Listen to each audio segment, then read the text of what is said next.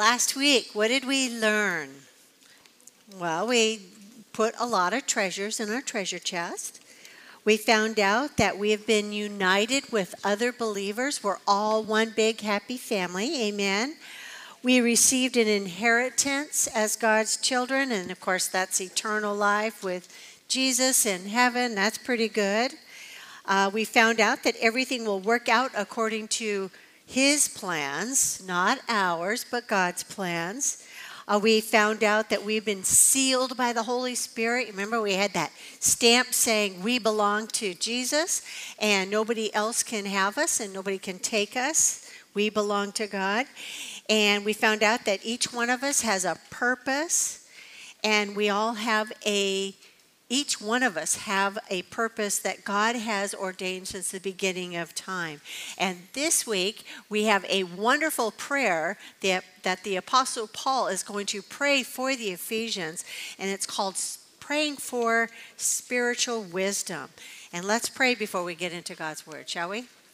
Heavenly Father, we thank you so much for this amazing scripture where one of your, your precious servants prays for the people in Ephesus. And what a prayer it is, Lord.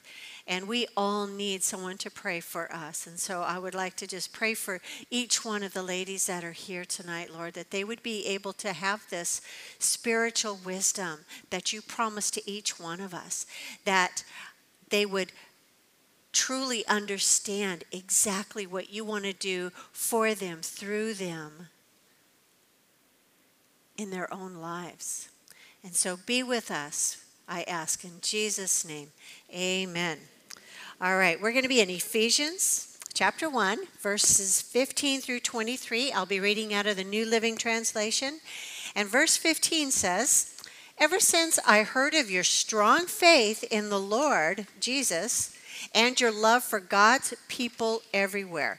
So, right away, we find out that the people of Ephesus is known for their love of people in general. Not only their love for God, but just everybody around them. They loved God so much that it just kind of overflowed into the people around them. But what does this love actually look like or should look like? Well, First John has a lot to say about that. I know a lot of people think that First Corinthians 13 is the love chapter, but I think First John is actually the love book. It has so much in there about how much God loves us and how we should love also. But First John 4:16 tells us, "We know how much God loves us, and we have put our trust in his love. God is love." That is his main attribute. And all of us who live in love live in God, and God lives in them. God lives in us. He gives us the ability to live, to love. And as we live in God, our love grows more perfect. I love that. In other words, practice makes perfect. And so we will not be afraid on the day of judgment but we can face him with confidence because we live like Jesus here in this world. What did Jesus do? He loved us, didn't he? He loved everybody. He was our example. So let's break this down a bit. John is speaking to believers about how God has shown his great love for us. And this is something we should know beyond a shadow of a doubt that God loves us immensely. How do we know this? Well, he proved it, didn't he? When he died on the cross for us, he showed us just how much he loved us because he wanted us to be with him for eternity. Eternity. That's amazing. So, all who live in love live in God, and God lives in them. I love that about this verse. So, are we talking about just any old kind of love? Well, no. In the original language, you may have heard this before. There are three different words for love. Uh, the first one is called eros, and that refers to the physical or sexual love. And it is commonly used in the Greek speaking world of the New Testament. And the concept of physical love, expressed in the context of marriage, is found and affirmed throughout the, the New Testament and the Old Testament. And then we have philos, which means warm affection or friendship. Uh, it's commonly used when referenced about uh, family relationships, uh, really close friends, your best friends. Husband and wife could be that, mother, father, son, daughter. And then we have the agape love, which is sacrificial, unconditional love of God, that perfect love. And so in the New Testament, agape is considered the, or is the highest form of love. And it use agape is word is used to describe God's love in like John 3:16 where it says for God so loved you could actually put agape in there God so agape the world that perfect sacrificial love that he gave his only begotten son see it fits in there perfectly doesn't it and we are also commanded to love God in this way to agape God and in turn, we're supposed to agape our neighbors as ourselves.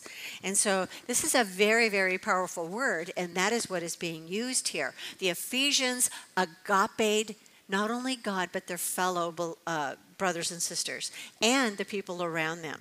So, going back to our verse in verse 15, it says, Ever since I heard of your strong faith in the Lord Jesus and your agape for God's people everywhere.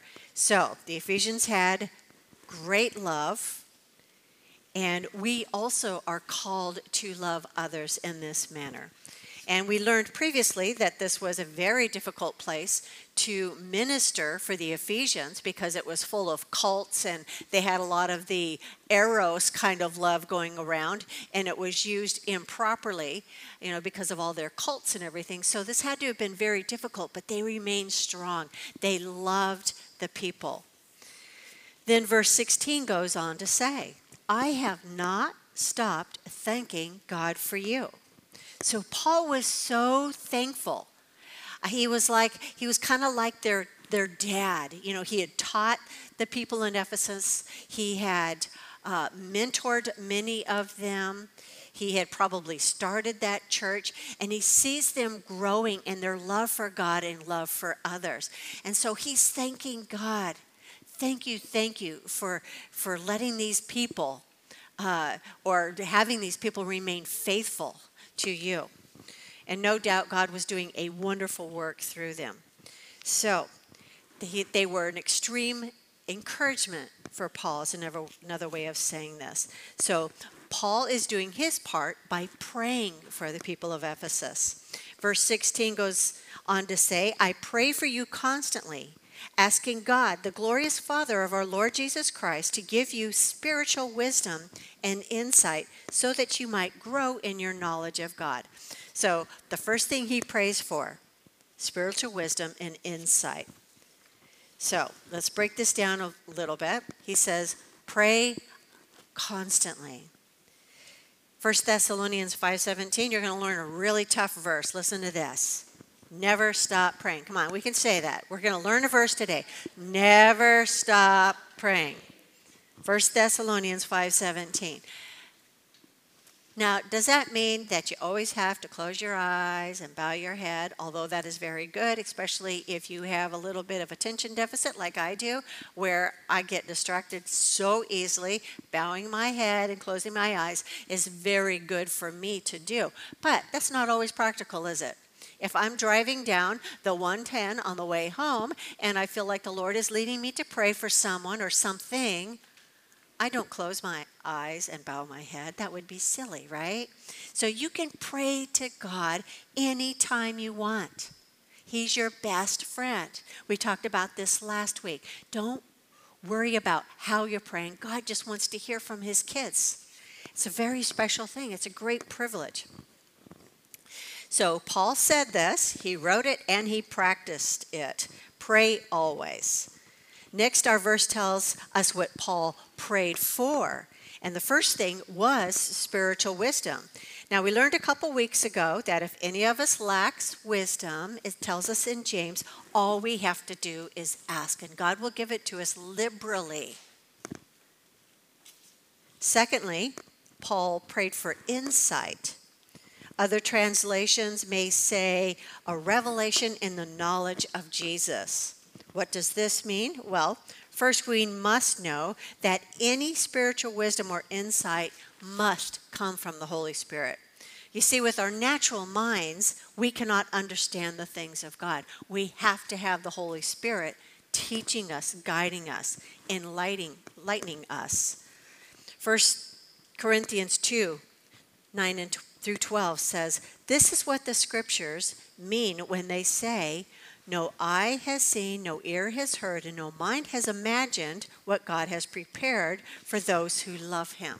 In other words, our minds can't conceive of the greatness of God unless unless we have the Holy Spirit.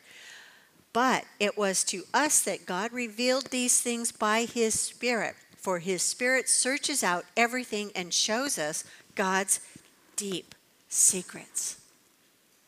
I love that. That means we get to know so much more about God than we ever thought possible.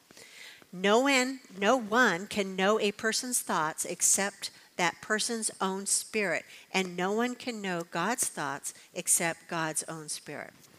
And we have received God's spirit, not the world's spirit, so we can know the wonderful things God has freely given us. I know that's a mouthful, but you see, the Holy Spirit reveals truth to us through His Word and then gives us the wisdom to understand exactly what's being said and how to apply it to our lives. That's how it works. He also gives us power or the enablement to practice those things, practice those truths. So Paul is saying that he prays earnestly that the Ephesians would have love, wisdom, and insight in their Christian walks. But wait, there's even more that he prays for. Verse 18 I pray that your hearts will be flooded with light so that you can understand the confident hope he has given to those he called, his people, excuse me, his holy people who are his rich and glorious inheritance. So I love this phrase, flooded with light. The other day I was um, my little puppy, she still gets a little squirrely, and she had to go potty in the middle of the night. So I, our bedroom is upstairs, and I started to go down the stairs, and I didn't want to turn the light on because it would wake up Jeff. So I left the lights off. Oh, I tell you what, I stumbled on the stairs. They were, I didn't know they were there yet. You know, I'm just, and of course, you know, Nala is all excited. She wants to go outside, and so she's she's running up and down the stairs. You know, guiding me down the stairs. Uh, she's a she's an Australian Shepherd, so she's a herding dog. I get herded all over my house you know? And what they she does is she nips my ankles. And so this can be very dangerous when you're going down the stairs in the dark. And so i was thinking wow isn't that what we do sometimes in our christian walk? We're like stumbling around in the dark because we don't want to turn the light on. We need the light. We need the holy spirit. So in this case the prayer is that they would see and understand that their hope is not in something earthly, but heavenly. That is what he's hoping they will see, that they'll be flooded with this truth, flooded with that light. And it is the amazing hope we have in the resurrection. That is the promise that is given to us. And this hope is given to all of God's children. And it tells us why at the end of this verse. He says, Because we are Jesus's inheritance. You don't give an inheritance that is worthless to your kids, do you? You give precious things to your kids. Precious things, family heirlooms, jewelry, you know, those kind of things. Think of yourself as the inheritance that God is giving to his son Jesus. Okay, you died for them. I'm going to give you the inheritance of all these precious saints that have put their hope and trust in you. Isn't that amazing? Wow, I'm an inheritance. I am precious to God. Paul goes on with his prayer. Verse 19 I also pray that you will understand the incredible greatness of God's power for us who believe Him. So, why is it so important to know exactly how great our Lord is? Well, otherwise, we'd be a little timid in our faith. We would be afraid of failure, wouldn't we? When a believer truly understands the greatness of God, it is then that we understand that it's not about us. We also understand how weak we truly are. And it's never about our ability or how we look or how smart, smart we are. It's always about God's greatness, His ability, His intelligence, His power working through us. So you never have to worry about, I just can't do that, Lord. Well, yeah, you're right. You can't do it, but God can. He does that through us. I can stand up here because God is doing it through me. In and of myself, I cannot do what I'm doing as we speak, as I speak. But with that kind of power behind us, nothing can hold us back.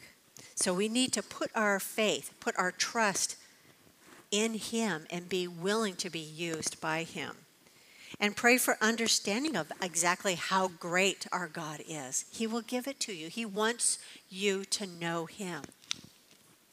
And our next verse tells us exactly how powerful our God is. Verse 19 goes on to say, This is the same mighty power that raised Christ from the dead and seated him in the place of honor at God's right hand in the heavenly realms. Now, I don't know about you, but I can't think of anything or anyone other than God being the most powerful thing in the universe, in the heavens. There isn't anything more powerful. The power of the resurrection is our basis for hope. He can do anything, He can recreate anything. He created us from dirt. Think about that one. Jesus said in John 11 when talking to Martha right after she had lost her brother Lazarus, He says, I am the resurrection and the life. Anyone who believes in me will live even after dying. Everyone who lives in me and believes in me will never, ever, I love that, never, ever die. Do you believe this, Martha? Do you believe this, Nini? Put your name there.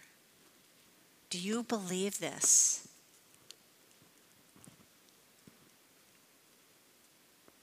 That is where our hope is found. And Paul is praying that the Ephesians would trust in the power of God even over death. Back then, the church was being persecuted. Can you imagine what great hope they had in knowing that even if they die in this world, even if the worst possible thing happened and you were killed for your faith, you would be raised again. That is the hope that the Ephesians had. That is the hope that we have today. Then verse 21 goes on to say, Now he, speaking of Jesus, is far above any ruler or authority or power or leader or anything else. That's pretty clear. Not only in this world, but also in the world to come. So this is like past, present, future. He will always be the most powerful being ever. And yet sometimes we live as though some things are impossible to fix impossible to cure, impossible to save. There's a story about a rich man that goes up to Jesus and he says, What must I do to be saved? And Jesus says, Well, believe, you know, do all the commandments and and he gives him this rundown and he goes, I do all of that. And then Jesus says, Sell everything you have and give your money to the poor. And the guy went away very sad because, you know, that was asking too much. You see, his God truly was his money. And in Matthew 19, the disciples come up to him and they say, you know, questioning him. And it says, I tell you the truth. Jesus says. It is very hard for a rich person to enter the kingdom of God. I say it again. It is easier for a camel to go through the eye of a needle. Now, I want to stop right there when we're not talking about the little two inch thing, okay? We're talking about the needle was a very small entrance into Jerusalem. That's so that in, it, was, it was the only opening that was available after hours. Kind of look at it that way. There was the big gate, and they had uh, animals and livestock could go in and out this big gate, but as soon as it got dark, they would close the gate. And so, what he's talking about here is that needle. It's very difficult for a camel to get through that. So that would keep like marauders from coming in if they had to. The poor camel had to get actually down on its knees and almost crawl through this little hole. So that's what he's talking about. We're not talking about the little sewing needle, okay? So I have a needle than for a rich person to enter the kingdom of God. The disciples were astounded. Then who in the world can be saved? They ask. Jesus looked at them intently and said, Humanly speaking, it is impossible, but with God, everything is possible. God can do anything.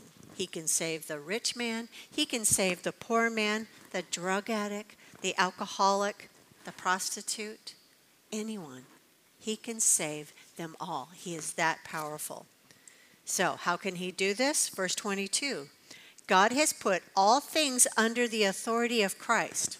Wow. And has made him head over all things for the benefit of the church. So, in other words, Jesus is the boss. He is the boss of everything. He has the authority, and it is for the sake of the church. And I'm not talking about the building, I'm talking about the church, the body of Christ. We are the church as people. Then verse 23 goes on to say, And the church is his body. It is made full and complete by Christ, who fills all things everywhere with himself. So Christ simply means chosen one. He is the one and only Messiah. He is head of the church, and it is because of him that it is made complete. The church is made complete because of him. I look I think of Jesus as like a, a human body. Okay, we've got the brain. Jesus is the brains of the operation. We are all the many parts that's why He has created each one of us with a different purpose, just like a regular human body. We all have a purpose. We can't all be hands, we'd look pretty weird. We can't all be feet, we'd look really, really weird. But you see, we all have a purpose within the body of Christ. So, how can we apply these scriptures to our own lives? Well, first, obviously, we want to pray always, as Paul is praying. But why would Paul feel the need to pray so earnestly for the people of Ephesus? After all, verse, verse, verse, excuse me, verse 15 says, Ever since I first heard of your strong faith in the Lord and your love for God's people everywhere. I mean, what more would they need?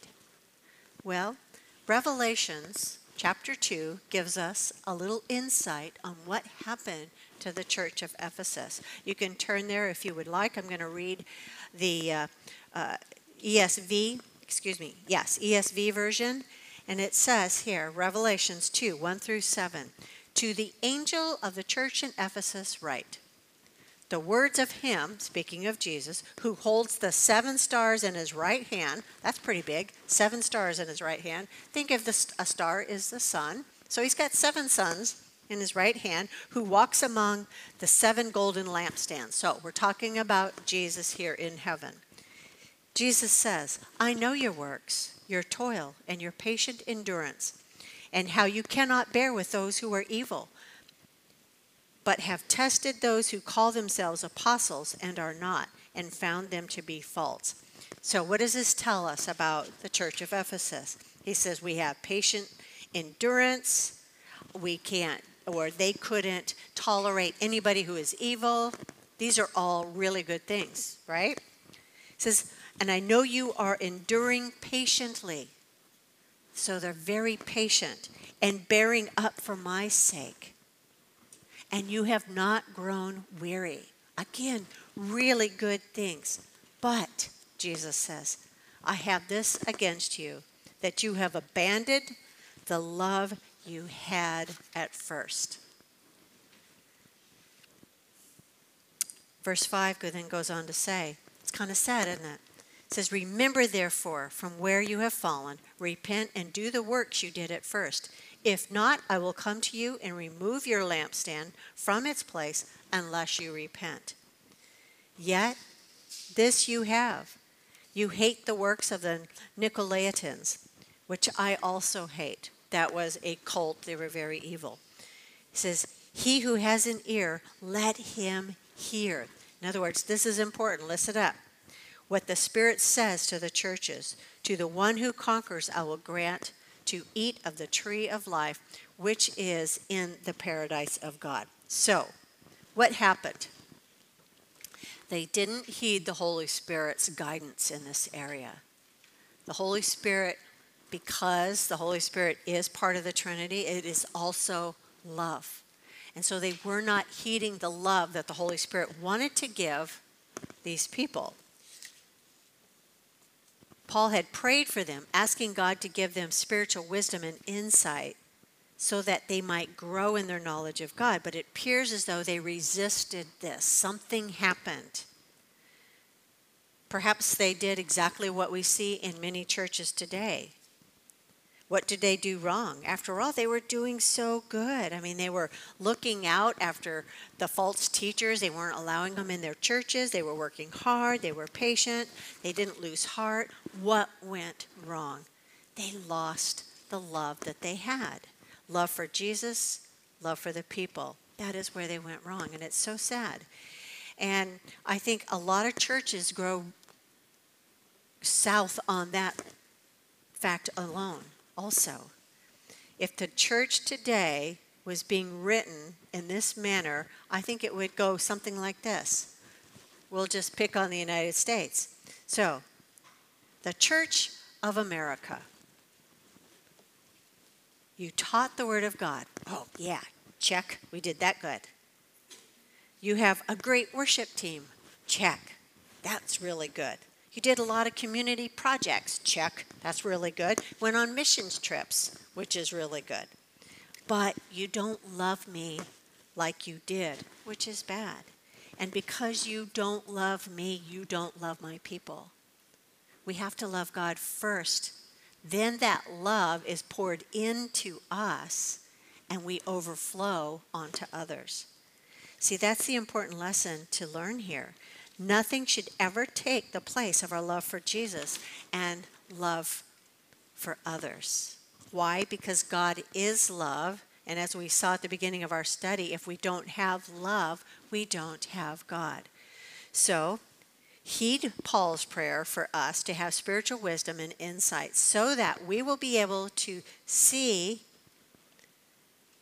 if we should be heading in the, into the dark going down those stairs with a little squirrely dog running around your feet, tripping you up. I mean, don't get me wrong, she's really, really cute, but you can imagine, I mean, spiritually speaking, how that could really trip people up. Years ago, uh, I worked with a lady, and she was a great worker, great volunteer, but the Lord had revealed to me that her hard work was truly a substitute for her lack of a strong relationship to the Lord. You see, she had stumbled along the way. She became a drug addict. But nobody around her knew that she had this problem. And so she thought if she worked really, really hard, not only would people not notice that she has this problem, but also that God, you know, she would be worthy of God's love. See, she had it all mixed up, didn't she? You can't work for your salvation. It is for by grace you have been saved through faith. It is not of yourselves, it is a gift of God. But see, she wanted to prove that she was worthy of her salvation because she was living this sinful lifestyle. She didn't trust Jesus the way she should have. She didn't have that spiritual wisdom. She was going in the wrong way. She was stumbling around in the dark. See, works can never replace a genuine love for the Savior. And Jesus, because he loves us so much, will always expose our sin because he wants to see us restored. He wants to see us healed. So, what can we add to our treasure chest today? Well, there was a lot, but one big thing is the capacity to love like Jesus. The same spirit that is in Jesus is also in each one of us. We have the Holy Spirit in us, which is love, so we are capable of that. All we have to do is surrender. He also gives us spiritual wisdom and insight, which is very important in order to navigate in this life, isn't it? We have to have light flooding our way so that we don't get tripped up. Also, knowledge of God and His greatness. And our faith can be so strong when we do that. He's the ultimate leader. We don't have to do this on our own, and we can trust all of God's plans. And lastly, but certainly not the least, we have been made full and complete by, by Jesus. What does this mean? Well, if we surrender our lives to Him, he fills us to capacity. We will be overflowing. Overflowing. We won't have to worry about becoming like the church in Ephesus because we'll be overflowing with His Spirit, His wisdom, His understanding, His love. So, don't lose your first love. Just like it says in 1 Corinthians 13, it says, Love never fails. But whether there are prophecies, they will fail. Whether there are tongues, they will cease. Whether there is knowledge, it will vanish away because love conquers all. There's a story that was written. It says that during World War II, Hitler commanded that all religious groups in Germany to unite so that he could control them. Among the brethren assemblies, half complied, half refused.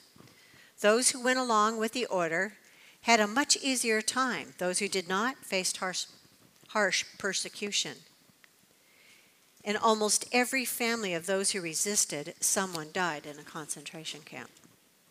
When the war was over, feelings of bitterness ran deep between the groups, and there was much division. Finally, they decided that the situation had to be healed. Leaders from each group met at a quiet retreat. For several days, each person spent time in prayer, examining his own heart in the light of Christ's commands. Then they came together. Francis Schaeffer, who told of the incidents, asked a friend who was there, What did you do then? We were just one, he replied as they confessed their hostility and bitterness to God and yielded to His control. Do you hear that? Yielded to His control. The Holy Spirit created a spirit of unity among them. Love filled their hearts and dissolved their hatred. You see, when love prevails among believers, especially in times of strong disagreement, it presents to the world an indisputable mark of a true follower of Jesus Christ. So, love is always the answer because love never fails. So, if you have a difficult person in your life, love on them. A prodigal child, love on them. A failing marriage, love on him.